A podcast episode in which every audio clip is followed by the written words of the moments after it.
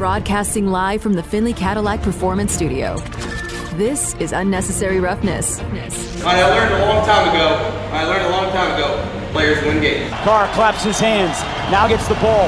Back to pass again. Fires towards the end zone. Adams reaches, grabs. What a throw and catch. The Fresno connection works for the Raiders. When you have great coaches, then after you have great coaches, you get great players. You have a great organization, and you tell them one thing just win, baby. Unnecessary Roughness on Raider Nation Radio, 920 AM.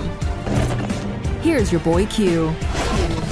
Every Tuesday and Thursday at this time, we're blessed to have Lincoln Kennedy as our guest here on Unnecessary Roughness, Raider Nation Radio 920. Of course, former Raider offensive lineman, Pro Bowler, also part of the Raiders radio broadcast, and he joins us now on the phone lines. And Lincoln, thank you so much for your time. As always, the Raiders, they just tweeted out it's Chiefs week. That's all they said. It's Chiefs week. When you read that, when you hear that, when you know that, what does that mean to you? There was no other team in our division that I got more amped to play against than it was the Kansas City Chiefs. And look, I, hey, uh, Q and Demond, it's good to be with you guys. I, I have history, you know, with, with with this organization, and and I tell you that I I oh my goodness, I, I get goosebumps now talking about it because I just want to beat Chiefs up. what did it mean to you when you were in the locker room? What was those conversations with your teammates like when you knew the Chiefs were next up? You didn't have to have a conversation. You just nice. knew what had to be done, and and it was one of those.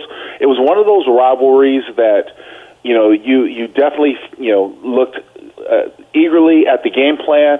You concentrated fiercely uh, at, in the in the mode of preparation, uh, but it was one of those things that you just whether it was at home or away, I, I just wanted to beat the Chiefs. There was no there was no other bigger desire than beating the Chiefs up and beating them often.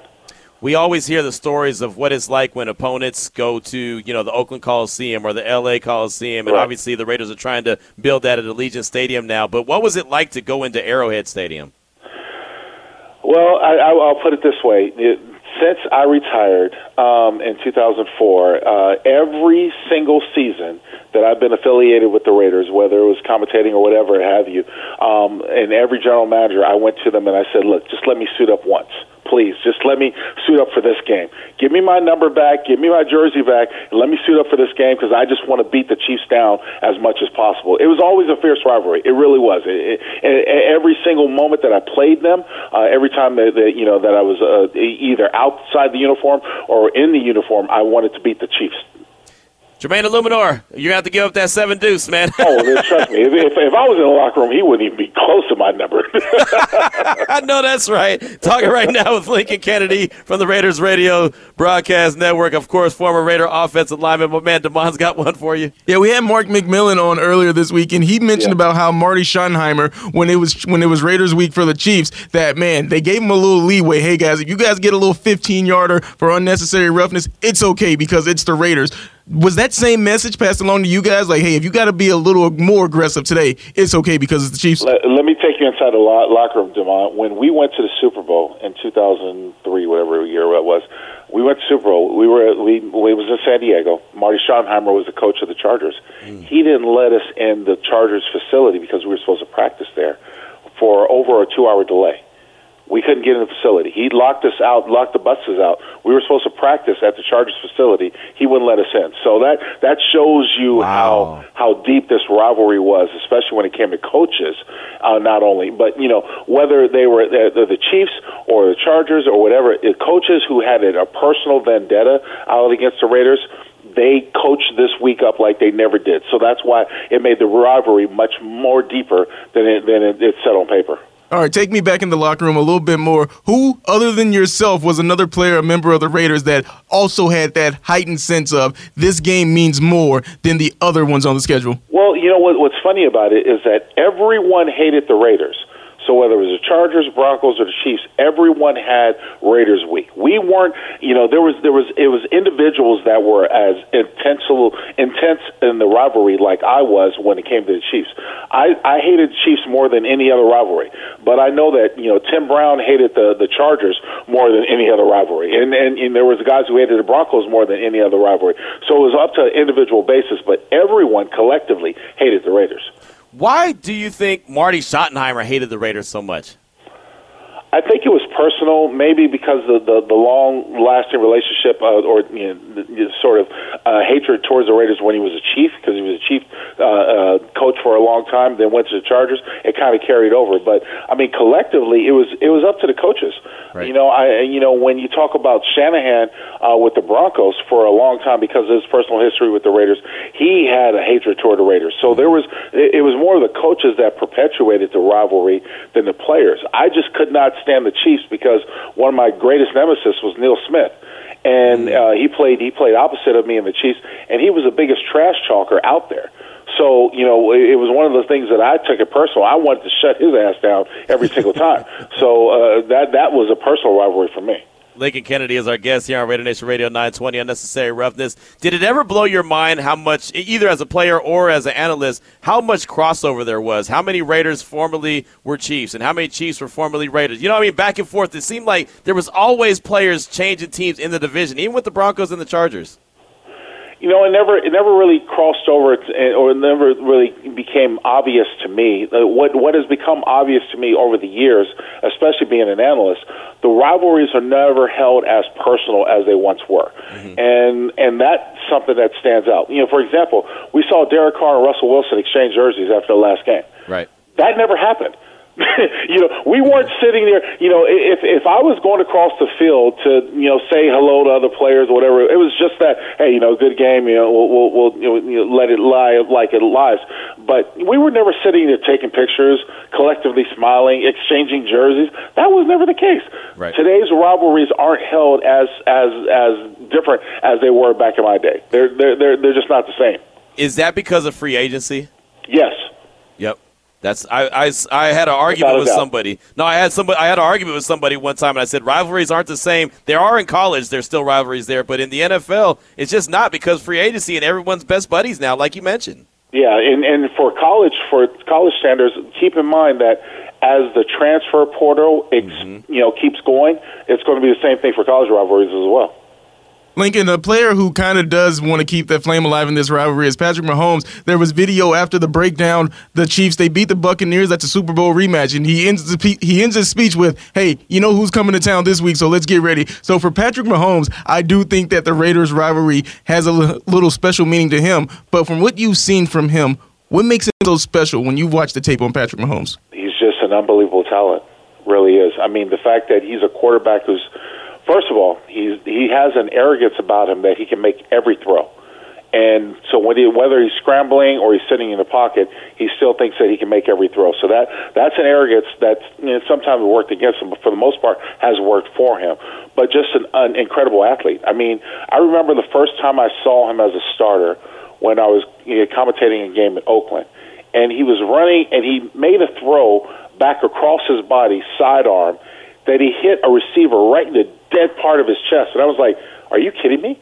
He made that throw. I was so surprised, and and from that point on, there is nothing that he's been able to, that he's done that has really surprised me because it's just been he's just an incredible athlete. And when you have a guy like that, a capable man like that at quarterback, oh, the sky's the limit. It, it really is, and that's why they've had so much success they say that the key to Patrick Mahomes is one of the things that to not do is do not blitz Patrick Mahomes because he'll still light you up that way. But when it comes for the offensive linemen that have to block for Patrick Mahomes, when he does all of his improvisations and he's running around, does that make it harder for the offensive lineman? Let's say if you were blocking for him, the style of running that he does, would that make it harder for you to do your Doesn't job? Doesn't necessarily make it harder. You just know that you have to maintain blocks that much longer, if that makes sense.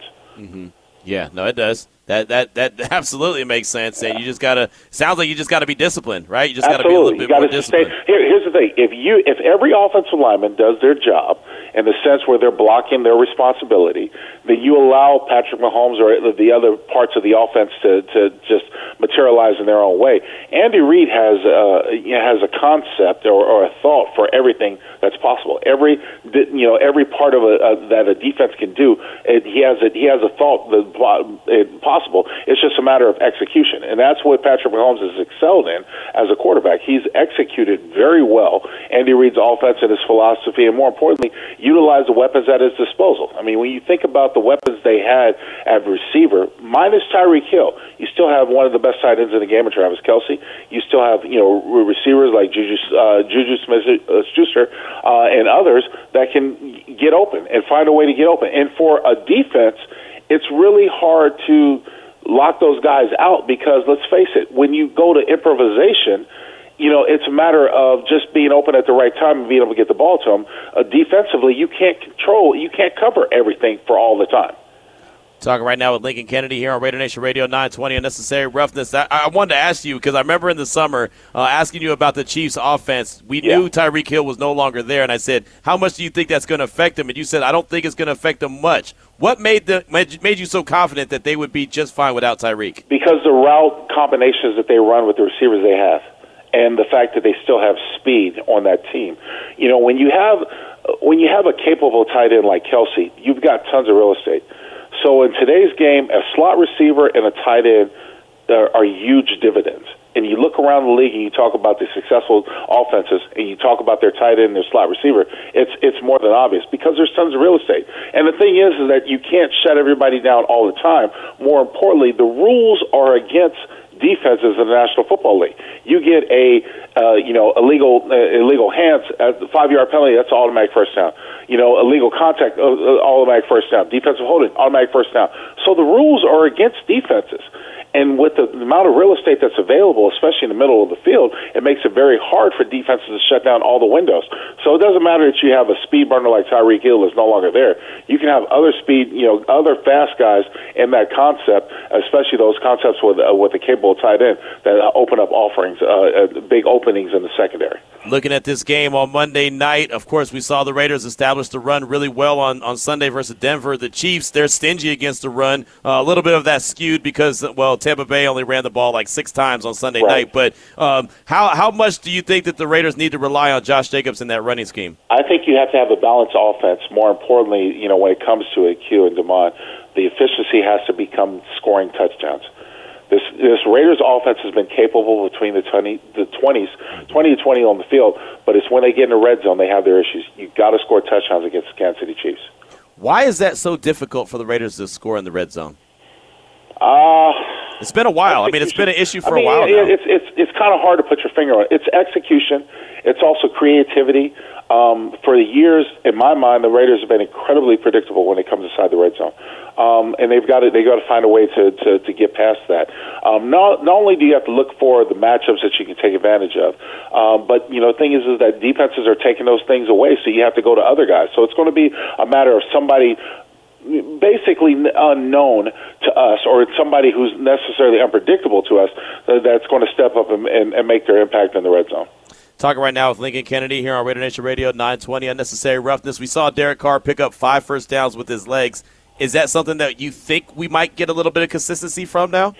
Hard to predict, my friend. Yep. It really is because there's been times where there's been openings and he hasn't taken them. So I don't know what's going through Derek's mind.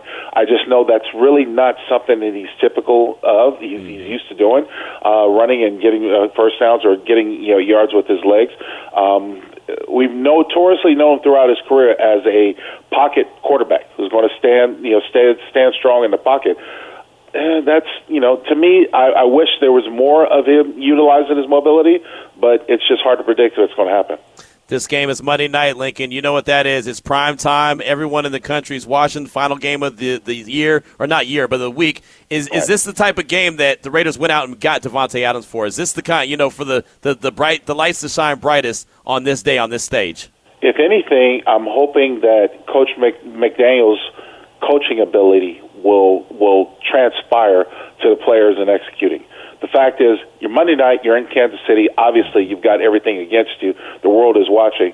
It's I, I, I don't know after the first month of football if we know what type of team we have.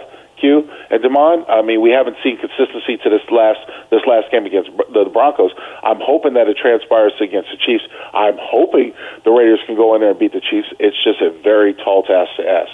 Yeah, it is. You know, someone asked me, and I just said if they had been if they had been consistent throughout the year, I would say yes because they Yes. have the, the weapons, but Right, yeah. they just haven't been consistent. So I, I would be a fool to just say, yeah, no doubt they're going to go in there and win. So you know, I just I can't I can't put my money on, on the line like that. Now, you know, Lincoln, we, we had a, a guest on our show earlier, Matt Lombardo, and he had a conversation with Davante Adams, and we all knew about the player only meeting that they had last week, but he talked about Davante called a captain's only meeting. Then he had a meeting with the coaches himself, and then he addressed the, the rest of the team. What does that tell you about Davante Adams, who he is as a leader?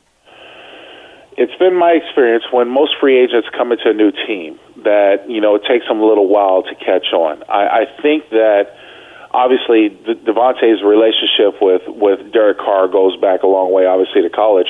That helps sort of ease that little that little transfer transfer you know, transformation, if you will, um, into into where they are. But look, I've always believed leaders weren't born; they were made. Mm-hmm. And whether you're a new player to a team or what have you, or you've been in it for a while, you've got to instill your leadership early and, and, and often.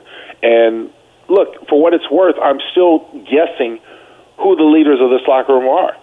Mm-hmm. You know, once when you know, I hate to refer to back this, but it's true. Once when I played, we policed ourselves. We had a natural hierarchy within the organization. For example, Tim Brown was the leader of the receivers. You know, um, I, I and Steve Wisniewski were the leaders of the offensive linemen. You know, the, the, when when we were together, so it, we had a natural hierarchy within from position for for the team. I'm yet to see who this is for this Raiders team. I know Maxx Crosby has been a visible leader. I know Derek Carr has been a visible leader for a couple of years. But does that transpire to the entire team? The fact that Davante Adams is the one to take upon himself to make himself instill himself as that leader and want to do what I, I, I commend it. I, I definitely tip my hat to it. But we need more of that. And, and as I've told you guys time and time again, the stars need to shine. If you're viewed as a star, you need to stand up and be accounted for. And more importantly, your play has got to exemplify what you're trying to transpire amongst the team. So you got to go out there and play hard. Don't just go out there and go through the motions. Go out there and play hard.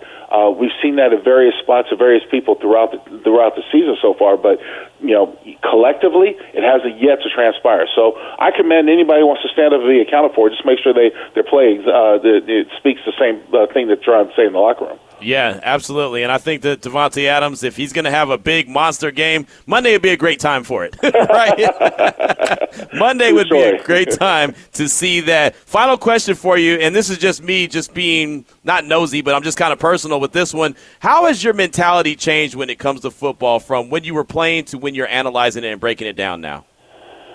Uh, I guess the be- the best way to put it is that you, you got to be a little bit more neutral from playing to where it is now. Because cause look, when I put on the helmet, if you were a different colored jersey, I wanted to I wanted to beat your ass. There was no doubt about it. So, but different now is I have to I have to call it more as I see it. I, I have to take myself out of the game or out of the mentality of thinking towards the game and just have to call it neutral. You have to call what you see. Right. No, I, I could appreciate that, and that's why I heard someone ask uh, Chris uh, Canty that earlier today on Canty and Carlin, and you know he kind of broke it down the similar way. Uh, so I was wondering, I was like, I wonder how Lincoln, you know, looks at the game now because obviously you played it at the highest level. So uh, yeah, that's that's good stuff right there. Well, Lincoln, it's always great to catch up with you, my man. It's going to be an interesting game on Monday. I'm excited for it. Can't wait to see it in prime time. I know you'll be on the call with Jason Horwitz. We appreciate you as always, brother. My pleasure, brothers. You be well. All right, there he goes, Lincoln Kennedy, right there. Uh, just love his his breakdown, man. Love what he had to say about Chiefs Week. Love what he had to say about policing yourself, and that goes a long way. I mean, it really does. I think that that is a big, good takeaway right there from that conversation. Is that he said when they were in that locker room, they had guys that policed themselves. Tim Brown was the leader of the wide receivers. You know, him and Steve Wisniewski, uh, leaders of the offensive line. Why does that not surprise me at all with those guys? Right? Because that's who they were. You know, I look at this current Raiders team and I see Davante Adams as being the leader of the wide receiver room, no doubt. I believe Josh Jacobs is probably the leader of the running back room. I mean, how many times, Demond, have we heard from Josh Jacobs like, hey, I went and told the guys I got you? How many times did we hear Josh Jacobs say, tell the offensive line, if you miss a block, don't worry, I'll, I'll make you right? That's, that's who Josh Jacobs is. I believe he's definitely that dude. Defensively, Maxx Crosby, no doubt. Denzel Perryman, I think he's the guy in the linebacker room. And this is just me spitballing. I don't know this for a fact, right? Like like Lincoln said, uh, we haven't seen these guys, you know, step up, and we haven't seen them do it uh, for our own eyes, but this is just what I'm thinking as I look at this current Raiders roster. You know, I mean, if, if it's the linebackers, I would think it's Denzel Perryman, Maxx Crosby, obviously on the defensive line. Um, you know, I think Nate Hobbs is still rounding himself into into a leader. I don't think he could be that guy just yet, right? I mean, I think it's still a little young in his career, but I don't know. Again, I'm not in the locker room, but that, I think that's a very interesting question. You know, we know who the eight captains were on the squad. I believe it was eight. What AJ Cole and Mack Hollins for the special teams unit, uh, Maxx Crosby and Denzel Perryman on defense. Offense, it was uh, Davante Adams and Derek Carr. Was it Derek Carr? Was he a captain? And then um, I forget who else. I forget who else was a captain, but I know Darren Waller wasn't selected as a captain this year, and I can't remember who who it was. Dang. Well, we'll, we'll, we'll do a little bit of research and we'll get and we'll come back with that. We have Vinny Bonsignore coming up at 4:30. Hit us up 69187 keyword R&R 702-365-9200. Give us your thoughts. You got it, Demond, or no? No, you don't have it. Still looking. Okay, no worries. We'll take a quick break. We'll come back. We'll give you the captains. We'll also go over some of these texts that we got, your reaction to what Lincoln had to say. This is Raider Nation Radio 920. Hey, Raider Nation! This is Bruce Buffer, and you're listening to Raider Nation Radio 920.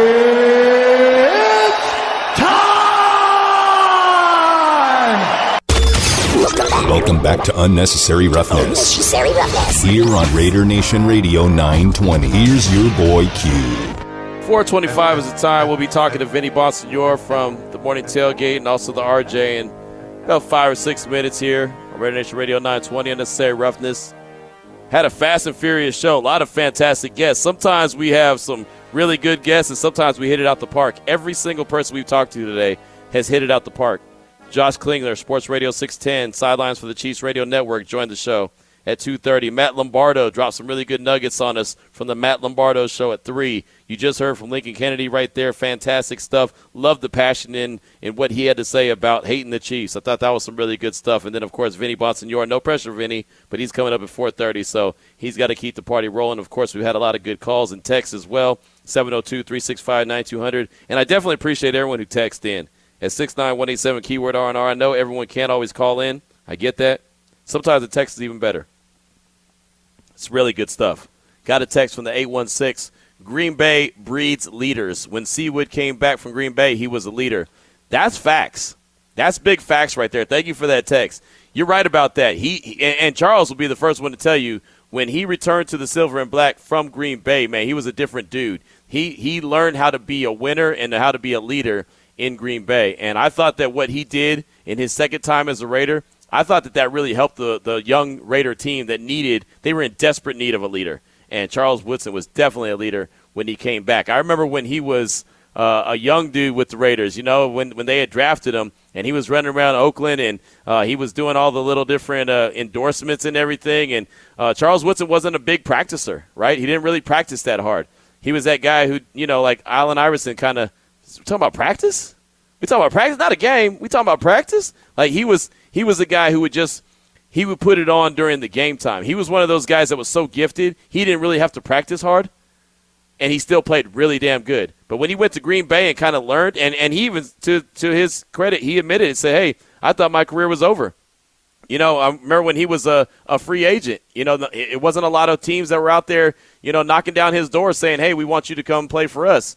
Uh, you know, which was a surprise to me. I remember when he was a free agent, and I was like, man, I know the guy is coming off a you know a, a surgery that he had. He had just had that what was it a, a, rod put in his leg, or he had had some kind of like a broken leg or broken femur or so, something like that. He had just had some kind of big injury. But I was so surprised that no team had picked him up, and then he went to Green Bay, and I was kind of disappointed. I thought maybe the Raiders were going to have a chance to you know re-sign him just at a later time. But he went to Green Bay, man. He learned really well and took that next step. And so uh, that's that's a really good text, man. You bring up a really good point. Thanks for it. I appreciate you.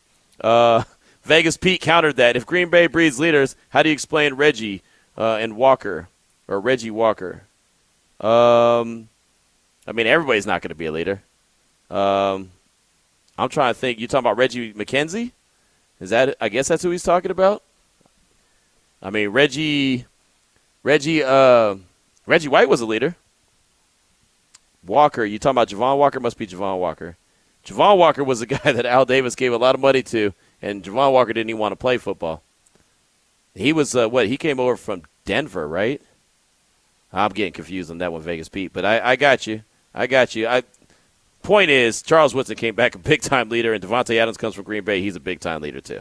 Uh, I guess there's always somebody that you could throw out there that will dispel the subject, but it's cool. Uh, Mailman Raiders said, Q, I'm not going to be able to listen tomorrow, so want to throw in one key to victory. Tyron Johnson needs to use that 4 3 speed on play action to take the top off and catch Kansas City off guard. Haven't seen it yet, but I think that could be huge. And to your point, and we will get to keys to the game, but to your point, the last time the Raiders beat the Chiefs in Kansas City, what happened? They were able to run the ball really well, and then they were able to stretch the field. So to your point, Mailman Raider, if Tyron Johnson could be that guy, and he hasn't been that guy all year long, I don't know what the issue is. If it's a disconnect between him and Derek Carr, that's kind of my my gut feeling.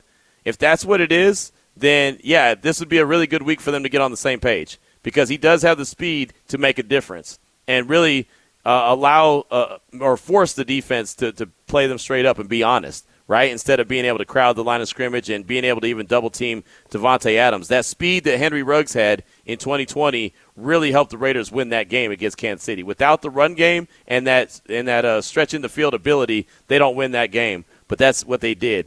Um, a text from the 408 storyline is fans uh, were right. Give JJ the rock. There you go. Appreciate that. Uh, let's see. Got another text. Got a bunch of different texts here.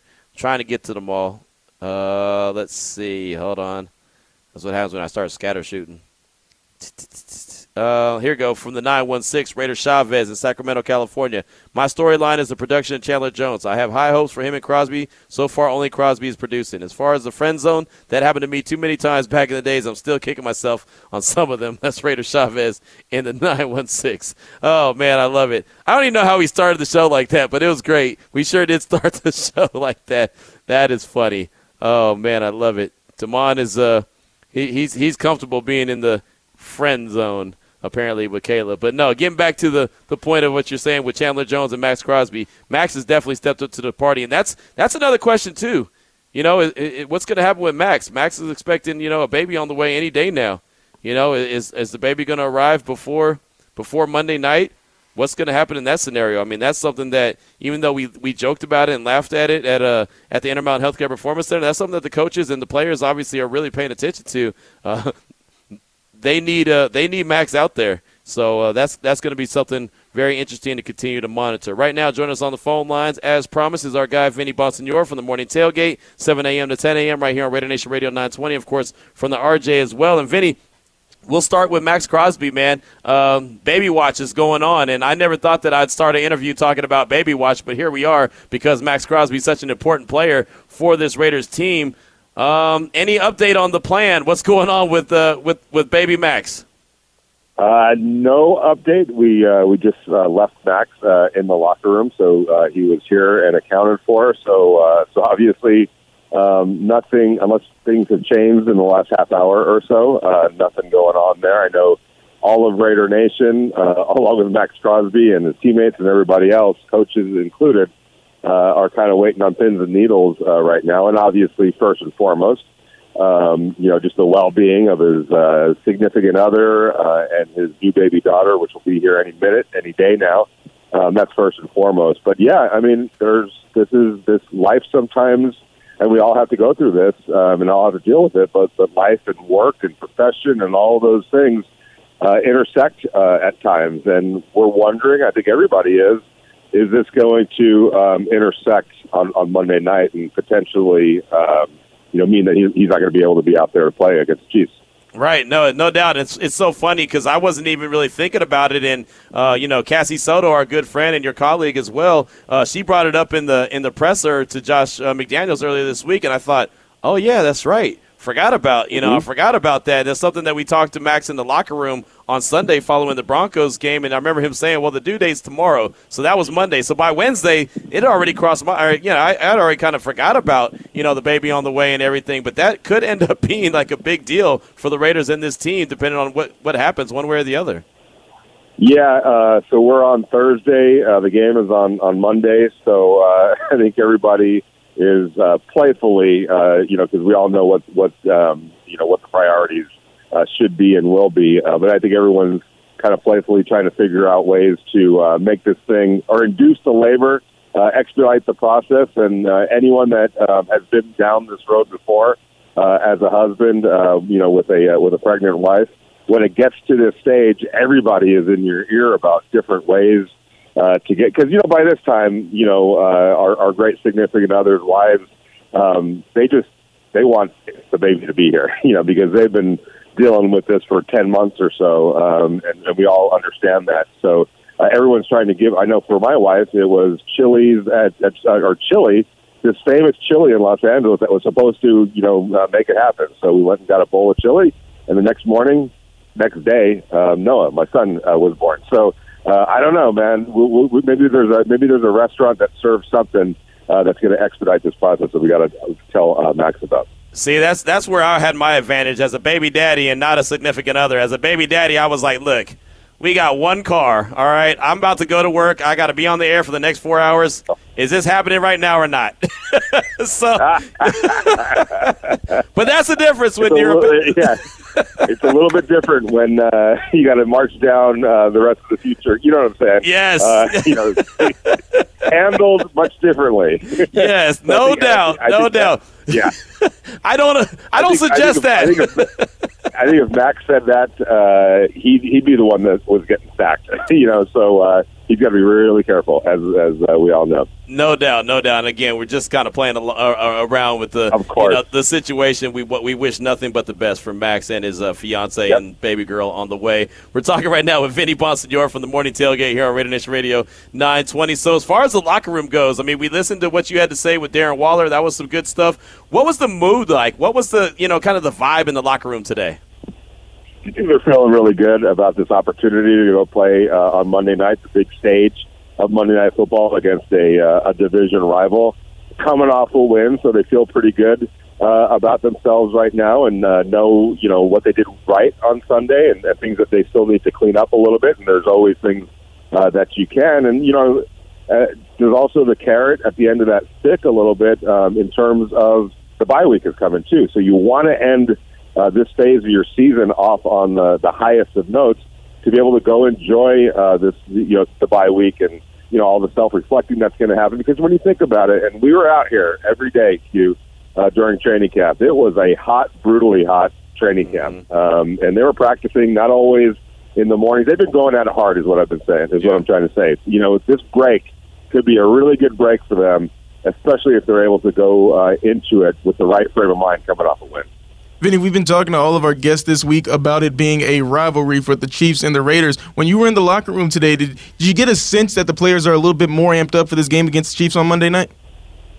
Yeah, um, and you know, even Davante Adams said, "Hey, you know, whenever it's a division rival uh, in, a, in, a, in a stage like this, you know, it's it's it's going to jump out at you a little bit more. They'd be less than uh, honest if they if they didn't, you know, look at that and say, a, it's a division rival. B, uh, kind of a statement night, you know, playing in front of everybody. That's going to get you uh, amped up. But I got to ask you something, Devon, real quick. Uh-huh. Were you a Pokemon guy? Were you a Pokemon guy? Yes, when I was a child, yes. Okay. I wasn't, but Blake Martinez, the new linebacker, is, and this dude just got his hands on a Pokemon card that was just valued at a million dollars. What was what were we thinking? Did you hold on to your stuff hopefully? No, I was terrible with my cards. Like if I if I had any le- that were left, by the time I became a teenager, they were all ratty, and I didn't have any good cards. I wasn't a super collector person like that. But a million dollars, did he buy it for a million dollars, or just something that he had is already a million dollars? No, uh, as he told me, his mom threw all his cards out when he was six years old, or, or soon out, you know, like when he was a teenager, because he had been collecting since he was six years old. So he's, you know, since like a couple of more, couple of years ago, he got back into it, and uh, that led him uh, just about a month ago or so uh, to a meeting with a, a, a collectibles seller, and he immediately saw this card and he knew, uh oh, okay, that's one of those cards. He didn't tell me how much he bought it for, uh, but it was a lot. but he is very happy. So obviously, whatever he bought it for um, isn't the million dollars that he's potentially going to get for it uh, if, he, if he puts it up for auction. That's the big question now. He's wondering, should I hold on to this and see if it appreciates even more, or do I flip it now and just walk away happy with uh, a nice little return on my investment? just to be able to say I'll pass on the million dollars for right now is something I'll never be able to do, and I'm jealous of Blake Martinez. I know. Well, I think you know because his eyes were getting. He didn't realize. He didn't realize how much this card re- was really worth until he took it in and, and got it appraised. He was basically like, I, I just really wanted one because he, he knew the significance of it. But then when when when they told him, dude, you're sitting on a million dollar card, he was like, I was pretty psyched up about that. Yeah, you think? I would be uh, I'd be a little psyched up about that as well. Let me ask you this, total side note, and uh, you know this is what we do sometimes. If you caught that Aaron Judge 62 home run ball, would you sell it or hold on to it? I'm gonna sell it. Yeah, and and mostly because I don't like the Yankees. I'm a Met fan, so. Um, uh, but you know what? I, I I could go either way, and I understand everybody looks at it a little bit differently. Uh, but for anyone that looks down on somebody for for selling that ball, if that's what uh, um, you know this guy ends up doing, you can't. I mean, you right. know what? You bought your ticket. You're there. Um, there's a chance that that's going to happen, and I think even every player out there would understand if somebody decided to flip it uh, and go pay for somebody's college or their kid's college or have a nice little retirement fund. Or just go buy a brand new Escalade. The hell with school and all that other stuff, man. Kid, you're on your own. I need a Cadillac. Exactly. there goes your inheritance. Right. You know what? We're driving. We're driving in your inheritance right now. Exactly right. Vinny Bonsignore is our guest right now on Unnecessary Roughness, Raider Nation Radio 920. You mentioned Blake Martinez. Let's be serious. If if Denzel Perryman cannot go, and I know he was in a red non-contact jersey, which I think is a good sign. If he can't go, how confident do you think Blake Martinez is in being able to step into that spot? We heard your conversation with him yesterday. Yeah, when I was talking to him uh, on subjects outside of Pokemon, who thought we would ever be talking to a football player about Pokemon? Right. But anyway, um, yeah, he's he's confident. He feels like he knows this defense. Um, you know, having played for Patrick Graham, not only uh, with the Giants, but also back in their days in Green Bay. He fought, remember he followed Patrick Graham from Green Bay to New York. Um, you know, with the New York Giants, so he knows this defense. Uh, he, he knows how to get ready. He's a veteran. Um, he called his uh, four weeks, his little four week vacation, but he's ready to go and feels like if need be, he could step in there um, and provide a, a high level of play. And that's, that's, this isn't just somebody that they picked up off the street. This is Blake Martinez. He's got four years of 144 or more tackles, one year with 155, another year with 154. This dude knows how to play football. So uh, I think at this stage of his career, uh, his understanding of Patrick Graham and the defense, uh, he'd be able to, to step on the field and acquit himself pretty well. Yeah, and let's make no mistake about it. For anyone who's not clear, Blake Martinez is a guy that, that if he plays a role, it's going to be similar to Denzel Perryman. He's not going to be some fantastic guy in coverage, but what Denzel Perryman does is what Blake Martinez can do.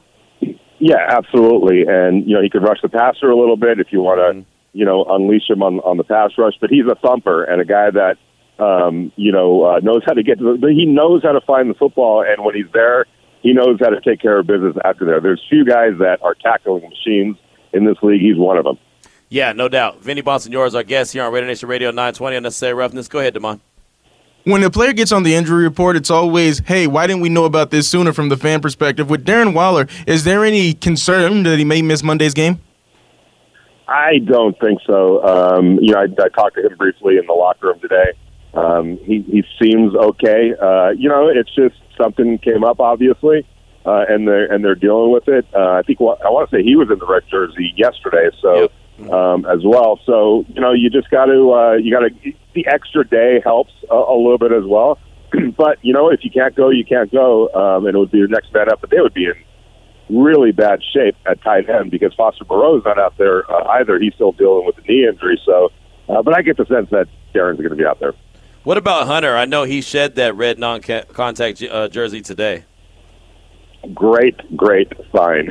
Uh, full participant in practice, which means obviously uh, that he passed all protocols. You're not allowed to get to that level uh, without doing that. So it, it appears he's on his way uh, to play on Monday night. I know it's been killing him uh, to have to watch these last couple of weeks. You know that 13 wants to be out there. Excuse me. Um, and it looks like he's definitely in line to, to do exactly that. Yeah, no, they're going to need a, a, healthy dose of Darren Waller. Of course, Davante Adams. The stars uh, are supposed to shine on the big stage, and Monday Night Football is definitely the v- big stage. Again, Vinny Bonsignore is our guest here on Raider Nation Radio 920. You can find Vinny on the morning tailgate with Clay Baker, 7 a.m. to 10 a.m. Also, the RJ puts all his work out on the Las Vegas Review Journal. Does a fantastic job at that. Just got a couple more questions for you, real quick, Vinny. And uh, one was about Travis Kelce. Uh, obviously, he's a killer. You know, he's a fantastic tight end in the league, one of the top three, along with Darren Waller and George Kittle. Put him in whatever order you want. I don't care. But how do you think Patrick Graham goes about trying to defend Travis Kelce? Well, I'm of the belief that uh, you got to double team this dude and and tell the Kansas City Chiefs, Patrick Mahomes, look, find somebody else to beat us mm-hmm. because that's not going to be the guy that does. And without, it's an easier decision to make because there's no Tyreek out there. When in the past, if you did that, well, Tyreek's like, thank you uh, and then if you double team Tyreek, Travis was like, thank you. Um, and that's how that all went. Well, that's not the case anymore. And I'm not taking anything away from anybody else that the uh, Kansas City Chiefs have. But until those guys can show you that they're going to make you pay for the decision that you make uh, to take Travis Kelce out of the game, I think you have to do that. And then if they adjust and show, yeah, um, we're going to have a day as well, uh, then you have to make an adjustment. But right off the bat, I'm going to be double teaming him as much as possible and see and, and, and make the ball go someplace else.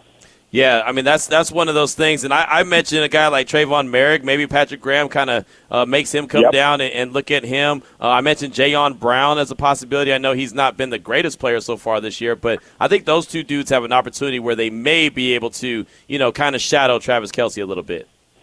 Yeah, and maybe this is a game where I, I felt like Divine Deablo um, took a step in the right direction on, in all phases, uh, you know, against the Denver Broncos.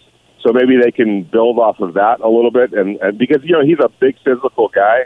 Um, I know he's just still learning his way, moving from safety to linebacker. It's coming, and I like that he got better uh, from the Tennessee game to the Denver game. So you always want to see that in a young player. I'm wondering, excuse me, if he's somebody that plays in that role as well.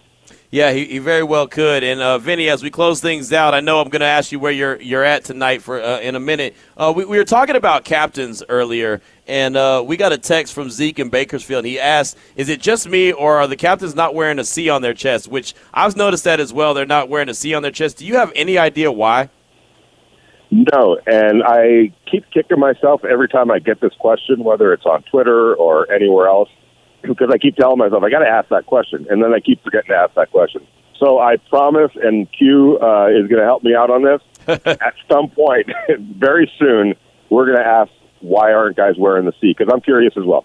Yeah, that was something that I, I, was wondering. People keep hitting me up, and they're like, "Hey, are you noticing that?" I'm like, "Yeah, I notice it," and I, I forget too to ask until someone brings it up. So uh, there's that. All right, Vinny, uh, as we close things out, where are you at tonight? What you got going on as Week Five of the NFL season gets started?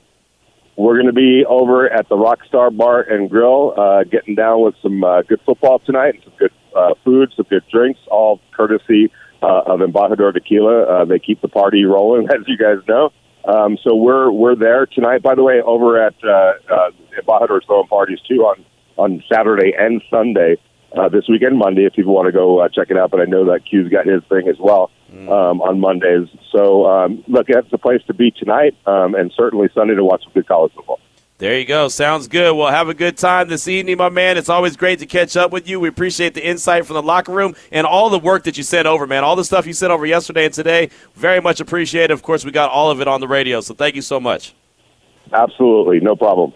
There he goes. Vinny Bonsignore, fantastic job he does each and every morning on the morning tailgate, 7 a.m. to 10 a.m. with Clay Baker, and of course on the RJ. A lot of great locker room action as well, as he sent over plenty of stuff yesterday, including Maxx Crosby, including Josh Jacobs, uh, sent over uh, Blake Martinez yesterday, sent over Darren Waller today. Uh, just a, a, dude that's out there hustling, so we definitely appreciate that. We love hustlers around here. That's what we do. Speaking of Clay Baker, he's going to be inside Chickies and Pete tonight at the Sahara Las Vegas. Thursday night football is getting under underway. You can go check him out as well. He's got a ton of prizes that he'll be giving out, and he'll be checking in with us in just a little bit. 447 is the time. We'll take a quick break, come back. We'll close out the show just like that. When the doc says it's a wrap, it's a wrap. Straighter Nation Radio 920. You're listening to Unnecessary Roughness with your boy Q on Raider Nation Radio.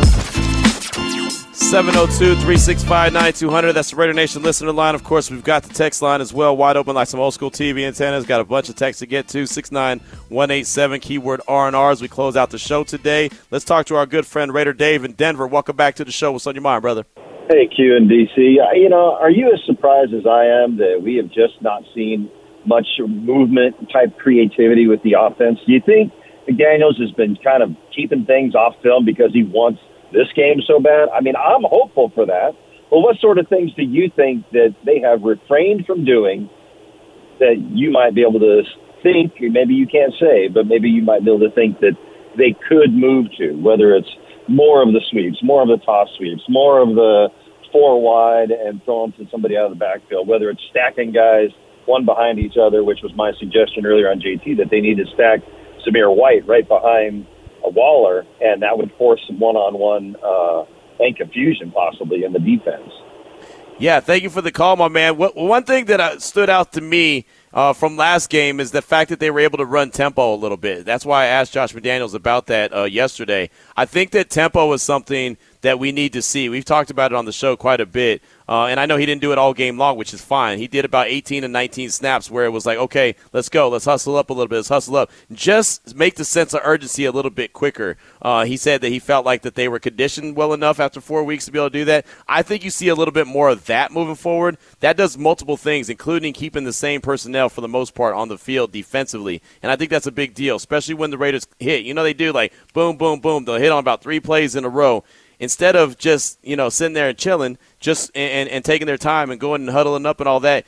Get to the line of scrimmage, make the defense panic a little bit. Then, I mean, you don't even have to snap the ball. You can just get to the line of scrimmage, but it forces the defense to make sure that they, uh, you know, they're they're ready uh, just in case you do snap the ball quick, fast, in a hurry. The other thing is, I think that as the season goes along, and I don't know if that starts on Monday or not, but I think that you start to see Josh McDaniels open up the playbook more. I'm just not sure if the team is ready to expand the playbook, right? I mean, you have to know how to do the basics before you can try to do something else. So it's it's kind of like you have to be able to hit the ball before you can hit a home run. If that makes sense, you know, it's like they say you got to walk before you run. I think that they're. I think that's probably a better analogy. It makes more sense, right? They got to learn how to walk before they're able to run.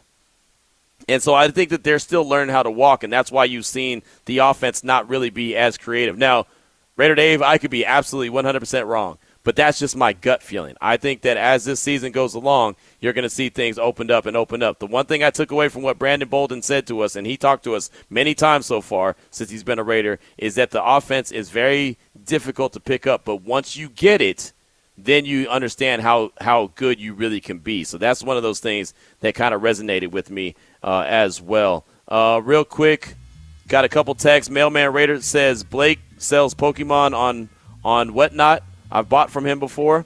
Uh, got Raider at T said I bought a car with my collection. Uh, got a text from Zeke in Bakersfield. Q Raiders captains: Carr, Adams, Cole, Crosby, Hollins, Harmon, Hollins, Perryman, and Kolton Miller. Also, is it just me or do they not wear the C on their jerseys? Uh, yeah, that was something that we talked about with Vinny. Uh, thank you for that. Uh, the 816 text: The Chiefs have Buffalo after the Raiders. Maybe it's a trap game for them. I would say that too. But with the Raiders, I don't think it'll ever be a trap game when the Raiders are coming to town. I know that they're not going to, you know, be pressing and like, oh my gosh, it's the Raiders, it's the Raiders. But just because the fan base gets pretty fired up, and like Demond said earlier, Patrick Mahomes broke down the, the game last week after Tampa Bay, like, okay, you know who's coming to town next. So I don't think it's a trap game. I think they're paying attention to who's coming up next. So uh, thank you so much for all the feedback on the show. Great show. Demond, great job in the Findlay Cadillac Performance Studio. Uh, Clay Baker is at the Sahara Las Vegas. Go check him out with Raider Nation Radio 920.